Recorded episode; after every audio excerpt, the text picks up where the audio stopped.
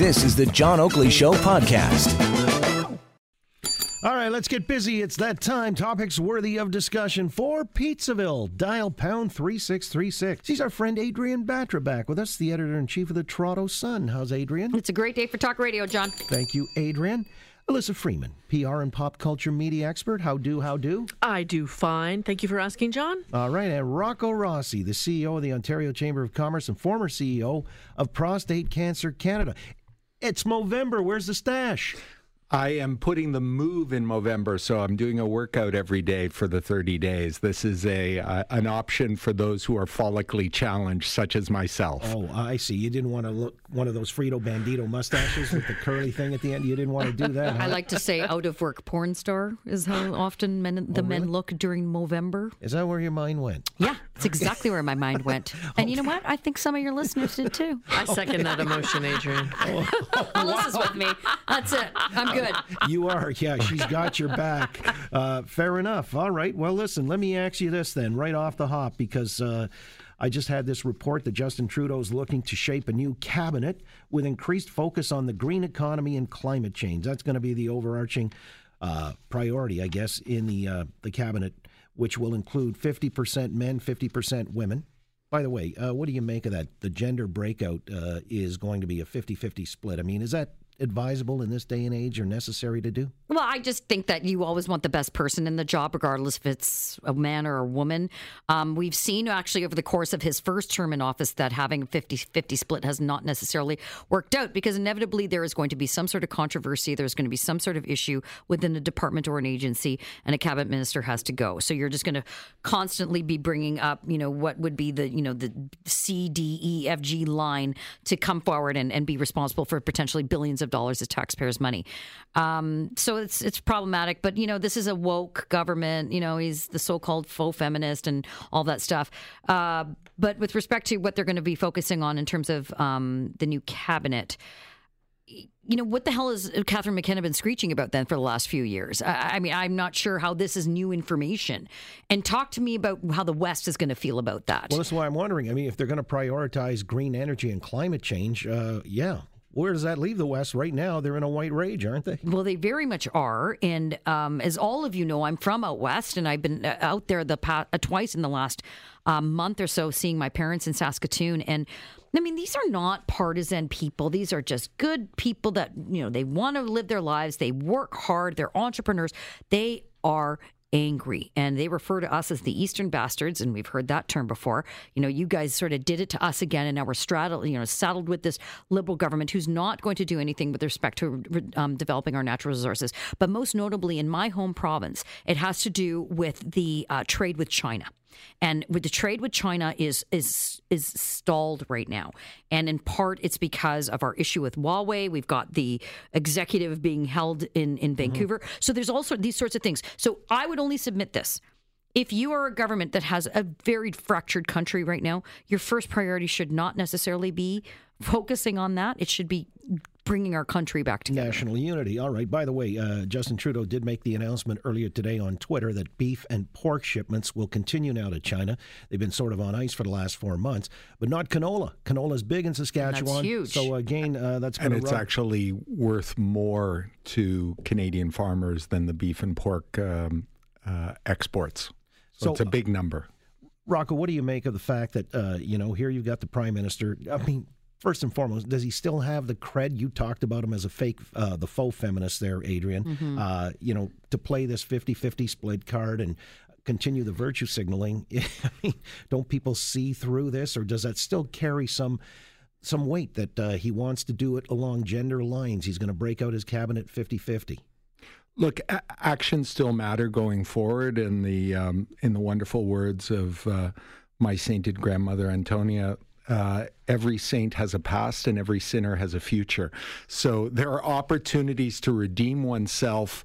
Uh, always through uh, through actions. Let the actions speak uh, for themselves. I, I'm with Adrienne on the notion that I'm not a huge believer in in quotas. For all we know, it probably underrepresents the the quality women uh, in that uh, in that caucus. Many would argue that the single best performer of the last government was Chrystia Freeland. So um, you know 50-50 may be a maybe a disservice at the end of the day let's get the let's get the best people in terms of of, of unity Bottom line is, he still only has a minority government. It's a very strong minority government, but it is a minority government. And and the reality is, all of the parties, aside from the Conservative Party, had some elements of uh, climate change and and uh, needs to do work on that front. So, as as just an existential uh, issue for the government to stay in power and to keep that voting coalition together,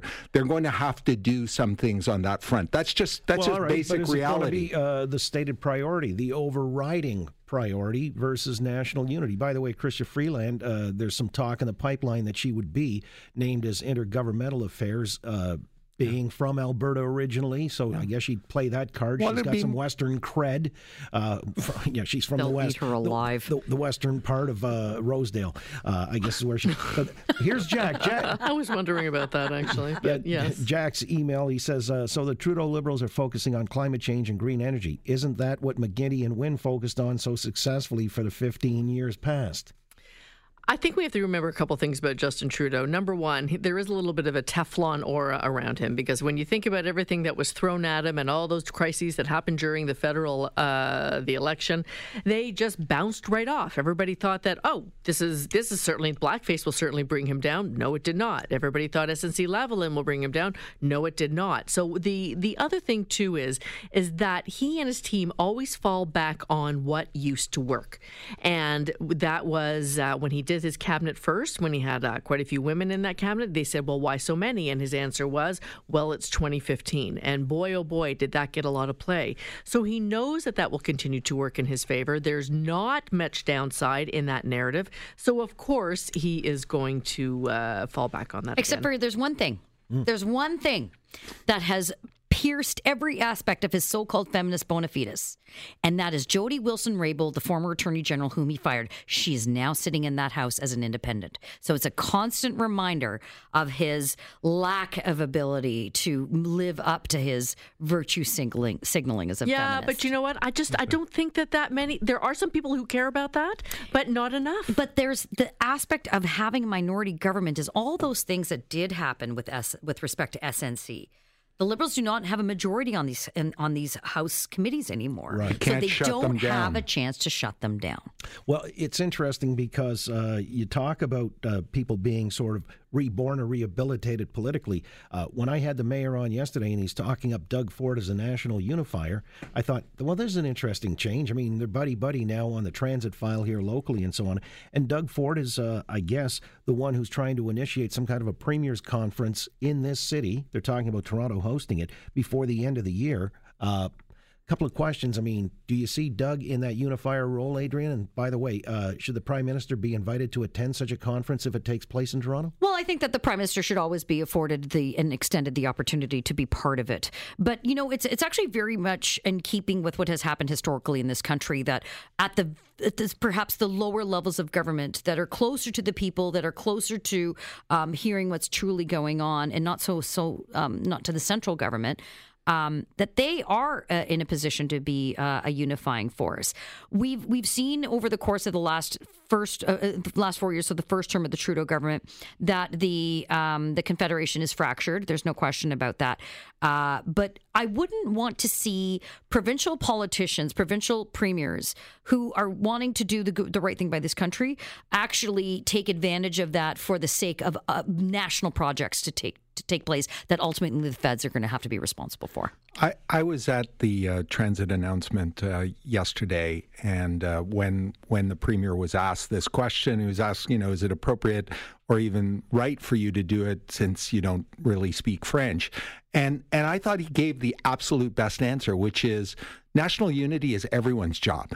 Uh, and we all have to do uh, our part because we are blessed to live uh, in the world's greatest country, and we're the only ones causing our own problems. So we need to work it together. And then Mayor Tory came in with the with uh, the nice comment that you uh, that you raised, John, and added that Ontario has always played this kind of role in national unity because being uh, being the largest part of the Canadian economy, we both benefit the most and are in a position to help the most, uh, and and are the people within Canada who most often identify themselves first as Canadians and second as Ontarians. So it's not an unusual role. It's a great role for him. It's it's it's all part of the the reboot of of the government, and I think it's genuinely held feeling by the premier. Well, yeah, what Doug was saying effectively is as Ontario goes, so goes the country, and as the country and vice goes, versa. Right, exactly. And so to that point, I'm just wondering if you know, in a way, he's positioning himself as uh, taking the high road. Now it's up to Justin Trudeau to respond, and he can actually get get uh, attract more flies with honey than he would with, and so he's playing that card. Seems strategically brilliant to you, doesn't it, Elissa? You took the words right out of my mouth. I had to wait for Adrienne. I had to wait for Rocco, and I was going to say, well, it's strategically brilliant, and it is. You know, he has had a total reset. Very, very quiet, obviously, save for two announcements during the federal uh, campaign and the election, and now he's come out. And the other thing that uh, we talked about here was it's a different landscape in this province than before. So, you know, Toronto went all liberal. There was the there's the 905 and 416 divide, and so he not really much of a divide because the 905 went heavily liberal as well. True, and I think that what he had to see was what does this province look like now? What how do I have to alter my image or alter how I uh, people perceive me now that there's a it's a totally different uh, landscape. And I think that this is strategically brilliant. Not to come out as the bully not to come out as you know we got to cut taxes we have to do this and that but to come out as as a statesman as somebody who was talking about unification. And it's playing really, really well right now. I mean, there are going to be your 20% of naysayers are going, oh, well, he has other political cam- uh, ambitions. And so what if he does? But at this point, right here, right now, this was a strategically brilliant uh, thing to do. And it's very typical Ford, though. In what right? sense? In the in the sense that Doug, the premier, feels you know the pain of the West, Mm-hmm. and the West is feeling pain. He's had a great relationship with Jason Kenney. He's had a very good relationship with Scott Moe since he became pre- uh, since um, Premier Ford took office in 2018. He knows these guys. He likes these guys. And it's it's typical of the Ford in the sense that they are always wanting to fight for the underdog and they want to give a voice to those that have felt beleaguered and belittled and, and left out. So it's very in keeping with the, his brand of who he is. And you know, it's it's probably a rare thing for any of us to even use these terms when we talk about any Ford, statesman, right thing to do, smart. Like it, it's. So I think if, if Premier Ford were to continue down this road, he'll have a lot of success. He'll have a lot of premiers um, on board with him, and maybe that will be uh, that will actually help repair some of this damage. But we need the feds at the table. That's impor- so important. But you know, and this is what I was alluding to with uh, Elissa that Doug Ford was vilified by Justin Trudeau. And if Justin Trudeau wants to make amends and see himself as a statesman and rise above partisan politics and all the rest, I think he's got to come to Doug Ford now. Uh, he's the one who was using him as a convenient whipping post during the election. Ford's taken the, Ford has taken the high road, and to my mind, in some ways, uh, he can be the torchbearer or the banner carrier for the conservative brand across the country as well. It has broader implications in Ontario because he hasn't abandoned it. He's not mealy mouthed. He's hardcore. He's facing what now is, you know, this turbulence with the unions and the naysayers, as you call them, Melissa. Well, that's why it's so strategically brilliant. So you have Trudeau, who is absolutely damning Doug Ford, uh, you know, left, right, and center. So here he is taking this and Mostly left. But Well, there we go. left, left, left, and left. So he's taken all this criticism and had to be very quiet and really hunker down about it. And then you think, well, how do I leverage this? I have now just been given free uh, exposure. And some people say that, you know, any PR is good PR. I don't necessarily always believe that, but he's managed to flip the narrative into his favor. So if he is going to be the conduit to these other guys who really have no time for Trudeau, this really puts him in the catbird seat. Thanks for listening to the John Oakley Show podcast. Be sure to rate, review, and subscribe for free at Apple Podcasts, Google Podcasts, and anywhere else you get your on demand audio.